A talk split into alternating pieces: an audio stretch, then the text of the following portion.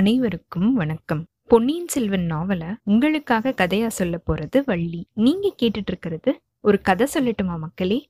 போன அத்தியாயத்துல பொன்னியின் செல்வர் தொண்டைமான் ஆற்று முகத்வாரத்திலிருந்து கிளம்பி பார்த்திபேந்திரனுடைய கப்பலுக்கு போனதுக்கு அப்புறமா அங்க இருந்த சேனாதிபதி ஆழ்வார்க்கடியான் பூங்குழலி ஊமை ராணி இவங்க எல்லாரும் என்ன பண்ணாங்க அப்படிங்கறத நம்ம பார்த்தோம். ஆழ்வார்க்கடியான் ஊமை ராணிய தஞ்சாவூருக்கு கூட்டிட்டு போறதுக்கு முயற்சி செய்ய போறதா சொன்னதையும் சேனாதிபதி பூங்குழலிய கூப்பிட்டு நீ இனிமே இளவரசருக்கு வலை போடாத. உன்னுடைய வேலையை பார்த்துட்டு போ அப்படின்னு அவளுக்கு கண்டிப்பான குரல்ல கட்டளை இட்டதையும் நம்ம பார்த்தோம். அதுக்கப்புறமா பூங்குழலி பயங்கர கோவத்தோட அந்த இடத்துல இருந்து வேகமா அவளுடைய படகுக்கு போய் அவளுடைய படகை வலிச்சுக்கிட்டு பூதத்தீவுல அன்னைக்கு ராத்திரி தங்கி இருந்ததையும் நம்ம பார்த்தோம். சுழிக்காற்று எல்லாம் அடங்கினதுக்கு அப்புறமா அடுத்த நாள் காலையில பூங்குழலி படகை வலிச்சுக்கிட்டு போய் நடுக்கடல்ல மூழ்கின கப்பல்ல யாராவது இருந்தாங்கன்னா காப்பாத்தலாம் அப்படின்னு போகும்போது அங்க வந்தியத்தேவனும் பொன்னியின் செல்வரும் தத்தளிச்சிட்டு இருக்கிறத பார்த்து அவ பிரமை பிடிச்சு நின்னதையும் பொன்னியின் செல்வரும் வந்தியத்தேவனும் அவளுடைய படகுல ஏறின வரைக்கும் நம்ம பார்த்தோம். இப்போ இந்த அத்தியாயத்துல அவங்க ரெண்டு பேரையும் பத்திரமா பூங்குழலி கோடிக்கரைக்கு கொண்டு வந்து சேர்க்கிறாளா?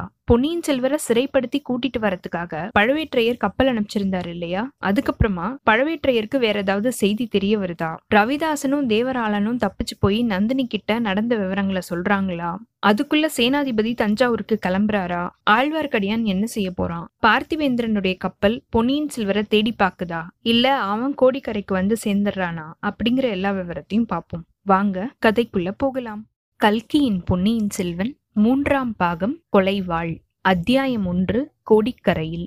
கடல்ல அடிச்ச அந்த சுழிக்காற்று சோழ நாட்டோட கடற்கரை ஓரத்துல புகுந்து தன்னோட வேகமான பயணத்தை செஞ்சுக்கிட்டு அங்கிருந்து போயிருக்கு. கல்லூலி மங்கன் போன வழி காடு மலையெல்லாம் தவிடு பொடி அப்படிங்கிற மாதிரி அந்த சுழிக்காற்று போன வழி ஃபுல்லாவே பல பல பயங்கரமான நாச வேலைகள் எல்லாத்தையுமே செஞ்சுட்டு போயிருக்கு. கோடிக்கரையிலிருந்து காவிரி பூம்பட்டினம் வரைக்கும் சோழ நாட்டு கடற்கரை ஓரங்கள் ஃபுல்லா வாயு பகவானோட லீலை செஞ்ச வேலைகளை எல்லாத்தையுமே நம்மளால நல்லா பார்க்க முடியறதா இருந்திருக்கு. எத்தனையோ மரங்கள் வேரோட பெயர்ந்து கிளைகள் எல்லாம் முறிஞ்சு கிடந்திருக்கு. வீடுகளோட கூரைகள் சுழிக்காற்று அடிச்சதுனால அப்படியே எடுத்துக்கிட்டு போய் ரொம்ப தூரத்துல தூள் தூளா விழுந்து கிடந்திருக்கு. குடிசைகள் குட்டிச்சவரா ஆயிருக்கு. கோடிக்கரை பகுதியில எங்க பார்த்தாலும் வெள்ளக்காடா இருந்திருக்கு. கடல் பொங்கி வந்து பூமிக்குள்ள புகுந்துருச்சோ அப்படின்னு தோன்ற மாதிரி இருந்திருக்கு. ஆனா பூமிக்கும் கடலுக்கும் நடுவுல இருந்த அந்த வெண்மணல் பிரதேசம் இப்படி தோணுன அந்த எண்ணத்தை பொய்யாக்கிருக்கு அந்த வெண்மணல் பிரதேசத்துல அங்கங்க புதைசேறு இருந்த இடங்கள்ல மட்டும் இப்போ ரொம்பவே ஜாஸ்தியா தண்ணீர் தேங்கி இருந்திருக்கு. அப்படிப்பட்ட இடங்கள்ல இப்போ மனிதர்களோ மிருகங்களோ இறங்குனாங்க அப்படின்னா உயிரோட சமாதியாக வேண்டியதுதான். யானைகளை கூட அந்த புதைசேறு குழி இப்ப விழுங்கி ஏப்பம் விட்டுரும். சுழிக்காற்று அடிச்ச ரெண்டு நாளைக்கு அப்புறமா கோடிக்கரைக்கு பெரிய பழுவேற்றையரும் அவரோட பரிவாரங்களும் வந்து சேர்ந்திருக்காங்க. ஒரு பல்லக்கும் இந்த பரிவாரத்தை தொடர்ந்து வந்திருக்கு. ஆனா இந்த முறை அந்த பல்லக்குல உட்கார்ந்து வந்தது இளையராணி நந்தினி தேவியே தான் மதுராந்தக தேவரை ரகசியமா கூட்டிட்டு போக வேண்டிய தேவை இப்போ இல்ல. ஒரு சில சமயம் இளையராணியையும் கூட கூட்டிட்டு போனாதானே இன்னொரு தடவை அவசியம் நேரும் போது மதுராந்தகரை அந்த மாதிரி பல்லக்குல வச்சு கூட்டிட்டு போக முடியும். இந்த மாதிரி நந்தினி சொன்னத பழவேற்றையர் உற்சாகமா ஒத்துக்கிட்டாரு. காமாந்தகாரத்துல மூழ்கி இருந்த அந்த கிழவருக்கு தான் கூட இந்த புவன சுந்தரிய கூட்டிட்டு போறதுல ஆர்வம் இருக்கிறது இயல்புதானே. சுழிக்காற்றுக்கு முன்னால அவங்க நாகப்பட்டினத்துக்கு வந்திருந்திருக்காங்க. அங்க தனாதிகாரி தன்னோட உத்தியோக கடமைகள் எல்லாத்தையும் முதல்ல முடிச்சிருக்காரு. நாகைப்பட்டினம் அப்போ தமிழ்நாட்டோட முக்கிய துறைமுக பட்டினங்கள்ல ஒன்னா இருந்திருக்கு. வெளிநாட்டுல இருந்து எத்தனை எத்தனையோ பொருட்கள் பெரிய பெரிய மரக்கலங்கள்ல வந்து அந்த துறைமுகத்துல இறங்கிக்கிட்டு இருந்திருக்கு. அந்த பொருட்கள் எல்லாத்தையுமே ஆயிரக்கணக்கான சின்ன படகுகள் ஏத்திக்கிட்டு வந்து கரையில சேர்த்திருக்கு. கரையில இருந்த மாற்று பண்டங்களை ஏத்திட்டு போய் மரக்கலங்கள்ல சேர்த்திருக்கு. இது எல்லாத்துக்கும் சுங்கத்திரை விதிச்சு வசூலிக்கிற அதிகாரிகள் நிறைய பேர் இருந்திருக்காங்க. அவங்க எல்லாரும் சரிவர வேலை செய்யறாங்களா அப்படிங்கறத மேற்பார்வை பார்க்கிறது சோழ நாட்டோட தனாதிகாரி பெரிய பழவேற்றையரோட கடமையும் உரிமையும் தானே. அந்த வேலை முடிஞ்சதுக்கு அப்புறமா பெரிய பழவேற்றையர் நாகப்பட்டினத்துல புகழ் பெற்றிருந்த சூடாமணி புத்த விகாரத்துக்கு போய் சேர்ந்திருக்காரு. பிக்ஷுக்கள் அவரை தக்கபடி வரவேத்து உபசரிச்சிருக்காங்க. புத்த விகாரத்துக்கு ஏதாவது தேவை இருக்குதா அப்படின்னும் பிக்ஷுக்களுக்கு ஏதாவது குறை இருக்குதா அப்படின்னும் தனாதிகாரி விசாரிச்சிருக்காரு. ஒன்னும் இல்ல அப்படின்னு பிக்ஷுக்கள் சொல்லிட்டு சுந்தர சோழ மன்னருக்கு அவங்களுடைய நன்றிய தெரிவிச்சிருக்காங்க. கொஞ்ச நாளைக்கு முன்னாடி இந்த விஹாரத்தை சேர்ந்த பிக்ஷுக்கள் ரெண்டு பேரு தஞ்சைக்கு சக்கரவர்த்திய பாக்குறதுக்கு வந்திருந்தாங்க. புத்த சங்கத்தோட சார்பா சுந்தர சோழருக்கு சீக்கிரத்திலேயே நோய் நீங்கி குணமடையணும் அப்படின்னு அவங்க வாழ்த்துக்கள் தெரிவிச்சிருக்காங்க. அப்போதான் அவங்க இளவரசர் அருள்மொழிவர்மர் இலங்கையில புத்த தர்மத்துக்கு செஞ்சுட்டு வர தொண்டுகளை பத்தி அவங்களுடைய பாராட்டையும் தெரிவிச்சிருக்காங்க. இடிஞ்சு போன புத்த விகாரங்களை புதுப்பிச்சு கொடுக்கணும் அப்படின்னு இளவரசர் கட்டளையிட்டு அதை நிறைவேற்றிட்டு வரதையும் இலங்கையில இருக்கிற புத்த பிக்ஷுக்கள் மகா சங்கத்துக்கு அளவற்ற மகிழ்ச்சியை கொடுத்துட்டு வரதாகவும் அவங்க சொல்லியிருக்காங்க.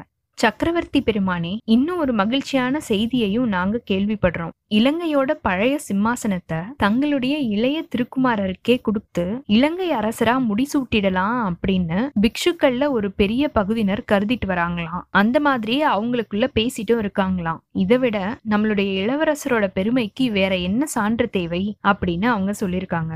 இதை கேட்டுட்டு இருந்த பெரிய பழவேற்றையரோட மனசுல ஒரு அபூர்வமான யோசனை உதயமாயிருக்கு. பிக்ஷுக்கள் போனதுக்கு அப்புறமா அத அவரு சுந்தர சோழ சக்கரவர்த்தி கிட்ட சொல்லியிருக்காரு. மூன்று உலகமும் ஆள்ற இறைவா உங்களுடைய அதிகாரம் எட்டு திசையிலையும் பரவி நிலை பெற்றுட்டு இருக்கு இந்த பரந்த பூமண்டலத்துல உங்களுடைய ஆணைக்கு கீழ்ப்படியாதவங்க யாருமே கிடையாது. ஆனா உங்களுடைய திருப்புதல்வர்கள் ரெண்டு பேர் மட்டும் இதுக்கு விளக்கா இருக்காங்க. அவங்களுக்கு கெட்ட புத்தி புகற்ற ஒரு சில பேர் சோழ மகா சாம்ராஜ்யத்துல பெரிய பதவிகள்ல இருக்காங்க. ஆதித்த கரிகாலர் உங்களுடைய விருப்பத்துக்கு ஏத்த மாதிரி இங்க வரத்துக்கு மறுத்துட்டு உங்களை காஞ்சிக்கு வரணும் அப்படின்னு ஓலை அனுப்புறாரு. அவருக்கு இந்த மாதிரி சொல்லி கொடுக்கறது வேற யாரும் கிடையாது. உங்களுடைய மாமனாரான திருக்கோவலூர் மலையமான் தான். அதே மாதிரி ஈழ நாட்டுல இருந்து உங்களுடைய இளம் புதல்வரை இங்க வர வைக்கிறதுக்காக நீங்க பல தடவை ஓலை எழுதி அனுப்பிட்டீங்க. நானும் ஆள் அனுப்பிச்சு அழுத்து போயிட்டேன். நம்மளுடைய ஆட்கள் இளவரசரை போய் சந்திக்காதபடி நம்மளுடைய ஓலை இளவரசர்கிட்ட போய் சேராதபடி அந்த கொடும்பாலூர் பெரிய வேளான் செஞ்சுட்டு வரான். இல்ல அப்படின்னா உங்களுடைய அருமை புதல்வர் உங்களுடைய விருப்பத்தை தெரிஞ்சதுக்கு அப்புறமும் இவ்வளவு காலம் இங்க வராம தாமதிப்பாரா? இந்த நிலைமையில எனக்கு ஒரு யோசனை தோணுது. நீங்க கட்டளையிட்டீங்கன்னா அதை நான் சொல்றேன் அப்படின்னு பழவேற்றையர் சொல்லியிருக்காரு. சக்கரவர்த்தி சம்மதம் சொன்ன உடனே தனாதிகாரி சொல்லியிருக்காரு. இலங்கை சிம்மாசனத்தை கவர்ந்து முடி சூட்டிக்கிறதுக்காக சதி செய்யறதா? குற்றம் சாட்டி இளவரசரை சிறைப்படுத்தி இங்க கொண்டு வரணும் அப்படின்னு கட்டளைய பிறப்பிச்சு அனுப்புவோம். அப்படிப்பட்ட கட்டளைய பூதி விக்ரமகேசரி தடை செய்ய முடியாது. அப்படியும் இல்லாம இளவரசர்கிட்டயே நேர்ல எப்படியாவது இந்த கட்டளைய கொண்டு போய் சேர்க்கணும் அப்படின்னு நம்ம சொல்லிட்டோம்னா இளவரசர் கட்டாயமா இங்க வந்தே தீருவாரு. இப்படின்னு பெரிய பழுவேற்றையர் சொன்னதை கேட்ட சுந்தர சோழ சக்கரவர்த்தி புன்னகை புரிஞ்சிருக்காரு. விசித்திரமான யோசனை தான் இருந்தாலும் நம்ம ஏன் இதை செஞ்சு பார்க்க கூடாது? பொன்னியின் செல்வனை பார்க்கணும் அப்படிங்கிற ஆர்வம் சக்கரவர்த்தியோட மனசுல பொங்கி வந்துட்டு இருந்திருக்கு. தன்னுடைய அந்திம காலம் நெருங்கி வருது அப்படிங்கறத அவர் உணர்ந்திருக்காரு. அதனால தன்னுடைய அந்தரங்க அன்புக்குரிய இளங்கோ கிட்ட ராஜ்யத்தை பத்தி அவரோட மனோரதத்தை வெளியிடுறதுக்கு அவர் ஆசைப்பட்டிருக்காரு. மதுராந்தகருக்கே தஞ்சாவூர் ராஜ்யத்தை கொடுக்கணும் அப்படின்னு தன்னுடைய விருப்பத்தை தெரிஞ்சுக்கிட்டா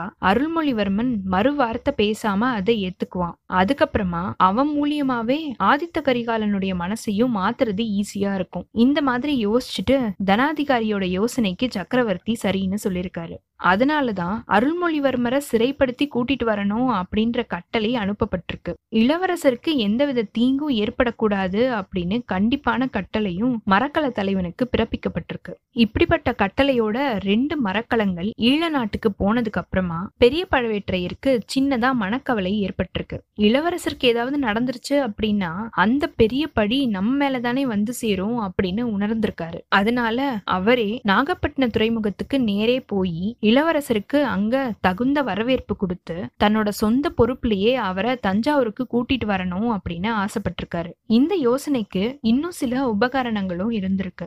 இளவரசர் தஞ்சாவூருக்கு வந்து சக்கரவர்த்திய பாக்குறதுக்கு முன்னாடி செம்பியன் மாதேவியையோ குந்தவையையோ அவர் பாக்குற மாதிரி நம்ம விட்டுறக்கூடாது. அந்த ரெண்டு பெண்களும் இளவரசர் மேல ரொம்பவே செல்வாக்கு உள்ளவங்க. பழவேற்றையரை வெறுக்கிறவங்க.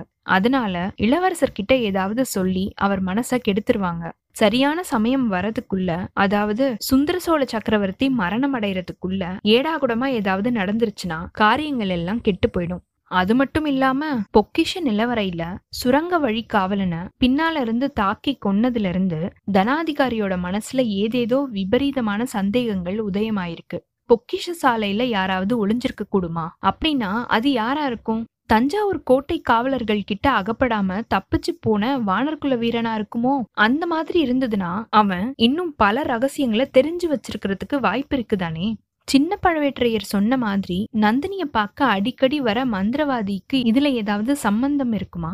அதையும் தெரிஞ்சுக்கத்தான் வேணும். இளைய பிராட்டி குந்தவை தேவி தான் வந்தியத்தேவனை ஓலையோட இளவரசர் அருள்மொழிவர்மர் கிட்ட அனுப்பியிருக்கா அப்படின்ற செய்தியும் தனாதிகாரியோட மனச கலங்க வச்சிருக்கு. அவ வந்தியத்தேவன் மூலமா என்ன செய்தி அனுப்பியிருப்பா?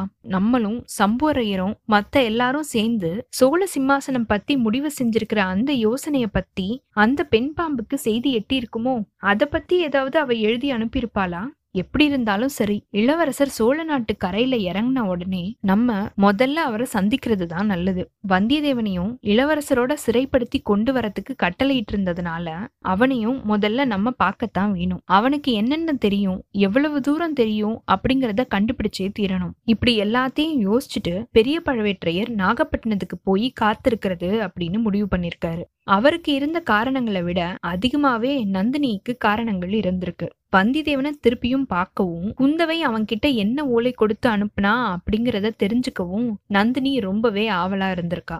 மந்திரவாதி ரவிதாசன் போன காரியம் எவ்வளவு தூரம் வெற்றி அடைஞ்சது அப்படின்றது தெரிஞ்சுக்கவும் அவ ஆர்வமா இருந்திருக்கா. அதனால நாகைப்பட்டினத்துக்கு தானும் வரதா அவ சொல்லியிருக்கா. கரும்பு திங்கிறதுக்கு கூலி வேணுமா? கிழவர் உடனே அதுக்கு சரின்னு சொல்லிருக்காரு கடல்ல கரையோரமா உல்லாச படகுல ஏறி நந்தினியோட ஆனந்த பயணம் செய்யறத பத்தி அவர் மணக்கோட்டை கட்டிக்க ஆரம்பிச்சிட்டாரு. அவரோட உள்ளத்தையும் உடலையும் எரிச்சுக்கிட்டு இருந்த அந்த தாபம் அது மூலியமா தீர்றதுக்கு வழி ஏற்படலாம் அப்படின்னு அவர் ஆசைப்பட்டிருக்காரு. பழவேற்றையரும் நந்தினியும் நாகப்பட்டினத்துல இருக்கும்போதுதான் சுழற்காற்று அடிச்சிருக்கு. சுழற்காற்றோட உக்ர லீலைகளை நந்தினி ரொம்பவே அனுபவிச்சிருக்கா. கடற்கரையோரத்துல தென்னை மர உயரத்துக்கு அலைகள் எந்திரிச்சு விழறத பார்த்து சந்தோஷப்பட்டிருக்கா. ஆனா கடல்ல உல்லாச படகுல ஆனந்த யாத்திரை செய்யலாம் அப்படின்னு பழுவேற்றையரோட மனோராஜ்யம் நிறைவேறவே இல்லை. சுழிக்காற்று அல்லோல கல்லோலப்படுத்திட்டு போனதுக்கு அப்புறமா கடல்ல கப்பல்களுக்கும் படகுகளுக்கும் சேதம் இருக்கா அப்படிங்கறத பத்தி பெரிய பழவேற்றையர் விசாரிச்சு தெரிஞ்சுக்கிட்டாரு. கரையோரத்துல எல்லாருமே சுழிக்காற்று வரப்போறது தெரிஞ்சுக்கிட்டு ஜாக்கிரதையா இருந்ததுனால அதிகமான சேதம் ஏற்படல அப்படிங்கிறது தெரிய வந்திருக்கு. ஆனா நடுக்கடல்ல ஈழத்துக்கும் கோடிக்கரைக்கும் நடுவுல ரெண்டு கப்பல்கள் தத்தளிச்சதாகவும் அதுல ஒண்ணு தீப்பிடிச்சு எரிஞ்சு மூழ்கினதாகவும் கட்டுமரங்கள்ல மீன் பிடிக்க போயிருந்த வலைஞர்கள் ஒரு சில பேரு சொல்லியிருக்காங்க. இது பழவேற்றையருக்கு ரொம்பவே கவலையை ஏற்படுத்தியிருக்கு. அந்த ரெண்டு மரக்கலங்களும் இளவரசரை சிறைப்பிடிச்சிட்டு வந்த கப்பலா இருக்கலாம் இல்லையா? அப்படின்னா இளவரசரோட கதி என்னவா இருக்கும்? இளவரசருக்கு ஏதாவது நேர்ந்துருச்சு அப்படின்னா நம்மளுக்கு ஒரு பெரிய பழி வந்துருமே. சோழ நாட்டு மக்களோட எல்லையில்லாத அன்ப கவர்ந்தவராச்சே அருள்மொழிவர்மர். மக்களுக்கு அவரை பத்தி என்ன சொல்றது? சக்கரவர்த்திக்கு தான் என்ன சமாதானம் சொல்றது?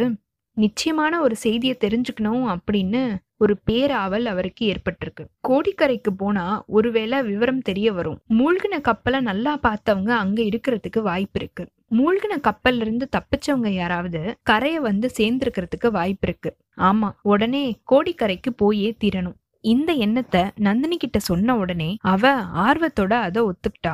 கோடிக்கரையை நான் இது வரைக்கும் பார்த்ததே இல்லை. அந்த பிரதேசம் ரொம்பவே அழகா இருக்கும் அப்படின்னு கேள்விப்பட்டிருக்கேன். இந்த சந்தர்ப்பத்துல அதையும் பார்த்துடலாம் அப்படின்னு நந்தினி சொல்லியிருக்கா. நாகைப்பட்டினத்துல இருந்து கோடிக்கரைக்கு ரெண்டு வழிகள் இருக்கு. கடற்கரையோரமா போய் கால்வாய் வழியா படகுல ஏறி போகலாம். இல்ல சாலை வழியாவும் போகலாம். பழவேற்றையரோட பரிவாரங்கள் ரொம்ப ஜாஸ்தியா இருந்ததுனால சாலை வழியாவே அவங்க போயிருக்காங்க. அது மட்டும் இல்லாம நந்தினி கால்வாய் வழியா போறத விருப்பப்படல. கால்வாயில படகுல போனா பழுவேற்றையர் அவரோட காதல் புராணத்தை ஆரம்பிச்சிருவாரு அப்படின்னு நந்தினி பயப்பட்டது ஒரு காரணம். அது மட்டும் இல்லாம சாலை வழியா போனோம் அப்படின்னா கடற்கரை ஓரத்துல இருந்து வந்து ஒதுங்குற கட்டுமரக்காரர்களையும் படகோட்டிகளையும் விசாரிச்சுக்கிட்டே போகலாம் இல்லையா? வழியில அப்படி விசாரிச்சதுல புதுசா எந்த ஒரு செய்தியும் அவங்களுக்கு தெரிய வரல.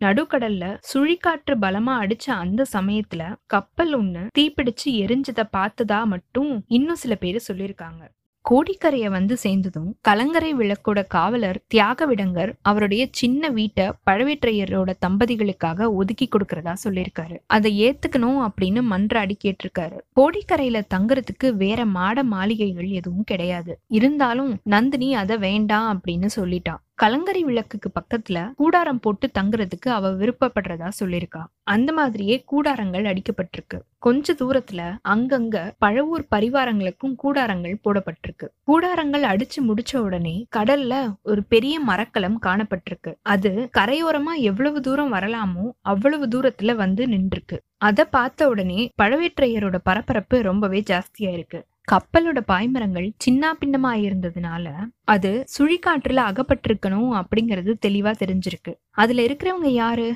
ஒருவேளை இளவரசரா இருக்கலாமோ? புலிக்கொடி காணப்படாம இருக்கிறது வியப்பு கிடையாது. சுழிக்காற்றுல அது பிச்சுக்கிட்டு போயிருக்கிறதுக்கு வாய்ப்பு இருக்கு கப்பல் கிட்ட போய் தகவலை தெரிஞ்சுக்கிட்டு வரதுக்காக பழவேற்றையர் அங்க இருந்த ஒரு படகை அனுப்பி வச்சிருக்காரு. கப்பல்ல இருந்தவங்க படகுக்காக காத்திருந்ததா தெரிஞ்சிருக்கு. உடனே ரெண்டு பேர் கப்பல்ல இருந்து படகுல இறங்கியிருக்காங்க. அவங்கள ஒருத்தன் பார்த்திபேந்திர பல்லவன். வந்திதேவனை காப்பாத்துறதுக்காக மரக்கலத்துல இருந்து படகுல இறங்கி போன இளவரசர் அருள்மொழிவர்மர் திரும்பி கப்பலுக்கு வரவே இல்லதானே அதனால பார்த்திபேந்திரன் எல்லையில்லாத கவலைக்கு உள்ளாகி தத்தளிச்சிருக்கான். காத்து அடங்கினதுக்கு அப்புறம் பொழுது விடிஞ்சதுக்கு அப்புறமா அங்கேயும் இங்கேயும் கப்பலை செலுத்தி தேடி பார்த்திருக்கான். படகுல இளவரசரோட இறங்கினவங்கல்ல ஒருத்த மட்டும் குற்றுயிரா இருக்கிறத பார்த்திருக்கான். அவன் வந்தியத்தேவனை இளவரசர் ரொம்பவே தீரத்தோட காப்பாத்தினதுக்கு அப்புறமா படகுக்கு நடந்த அந்த கதிய பத்தி சொல்லியிருக்கான். இதனால பார்த்திபேந்திரனுடைய துயரம் இன்னும் பல மடங்கு ஜாஸ்தி ஆயிடுச்சு. ஒருவேளை கோடிக்கரைக்கு போய் உயிரோட ஒதுங்கி இருக்க கூடாதா அப்படிங்கிற ஆசை ஒரு பக்கத்துல கிடந்து அடிச்சிருக்கு. அதனால கோடிக்கரைக்கு போய் விசாரிச்சு தெரிஞ்சுக்கலாம் அப்படின்னு முடிவு செஞ்சிருக்கான். அதுக்காகவே கப்பலை அங்கிருந்து கொண்டு வந்து இங்க நிறுத்த வச்சிருக்கான். படகுல இறங்கினதுக்கு அப்புறமா கரையை நோக்கி போக ஆரம்பிச்சதும் பெரிய பழவேற்றர் தன்னுடைய இளையராணி சகிதமா அங்க வந்திருக்கிறத பத்தி தெரிஞ்சுக்கிட்டான். அது அவனுக்கு ரொம்பவே எரிச்சலம் முட்டிருக்கு பழவூர் இளையராணி நந்தினிய பத்தி ஆதித்த கரிகாலர் சொன்னது எல்லாமே அவனுக்கு ஞாபகத்துக்கு வந்திருக்கு. அந்த மாதிரி அந்த மாவீரரோட உள்ளத்தை கொள்ளை கொண்டு அவரை பித்து பிடிக்க வச்ச அந்த மோகனாங்கி எப்படி இருப்பா அப்படிங்கறத பாக்குற சபலமும் அவனோட மனசுல அடிவாரத்துல ஒரு மூளையில எழுந்திருக்கு. அவனோட அந்த விருப்பம் சீக்கிரத்திலேயே வளர்ந்து கொழுந்து விட ஆரம்பிச்சிருக்கு. ஒருவேளை அவளை பார்க்க முடியாம போயிடுமோ அப்படிங்கிற கவலையும் அவனுக்கு ஏற்பட்டிருக்கு. ஆனா அந்த கவலை ரொம்ப நேரம் நீடிச்சிருக்குல்ல படகுல இருந்து கரையில இறங்கின உடனே நேராவே பழவேற்றையரோட கூடாரத்துக்கு பார்த்திபேந்திரன் கூட்டிட்டு போயிருக்காங்க. கூடாரத்தோட வாசல்ல பழவேற்றையர் கம்பீரமான தோற்றத்தோட நின்னுட்டு இருந்திருக்காரு. ஆஜானுபாகுவான அந்த வீராதி வீரரை கிழவர் அப்படின்னு சொல்றது எவ்வளவு பெரிய தவறு அப்படின்னு பார்த்திபேந்திரன் யோசிச்சிருக்கான். அவன் பார்த்துட்டு இருந்த எத்தனையோ இளம் பிராயத்து வாலிபர்களை விட அவர் தேக கட்டும் மனோதிடமும் வாய்ந்த புருஷ சிங்கமாவே காட்சி கொடுத்திருக்காரு. இந்த மாதிரி அவன் யோசிச்சுட்டு இருக்கும் போதே கூடாரத்துக்கு உள்ள இருந்து ஒரு பெண் ஒருத்தி வெளியில வந்திருக்கா. மேகங்களுக்கு பின்னாடி இருந்து மின்னல் ஏற்படுற மாதிரி அந்த பொன்வண்ண பூவை கண் பறிக்கிற ஒளியோட அவ திகழ்ந்திருக்கா.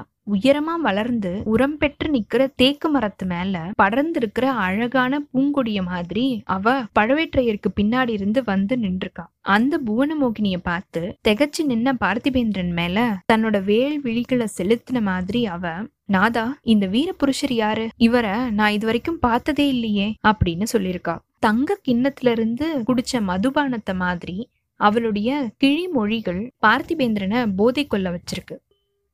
இத்தோட இந்த அத்தியாயம் நிறைவு பெற்றதுங்க. அடுத்த அத்தியாயத்துல பார்த்திபேந்திரன் நந்தினிய பார்த்ததுக்கு அப்புறமா நந்தினி மேல அவனுக்கு இருந்த கோவத்தை வெளிப்படுத்துறானா? இல்ல அவனும் நந்தினிக்கு அடிமையாகிறானா? பார்த்திபேந்திரன் எதுக்காக இங்க வந்திருக்கான் அப்படிங்கிற விவரத்தை பழவேற்றையரும் நந்தினியும் கேட்டு தெரிஞ்சுக்கிறாங்களா? வேற என்னென்ன விவரங்கள் எல்லாம் நந்தினி பார்த்திபேந்திரன் கிட்ட கேட்டு தெரிஞ்சுக்க போறா? பெரிய பழவேற்றையருக்கு பொன்னியின் செல்வர் கடல்ல மூழ்கின அந்த செய்திய பார்த்திபேந்திரன் சொல்றானா? அதை கேட்டுட்டு அவர் என்ன செய்ய போறாரு? அப்படிங்கிற எல்லா விவரத்தையும் பார்ப்போம்.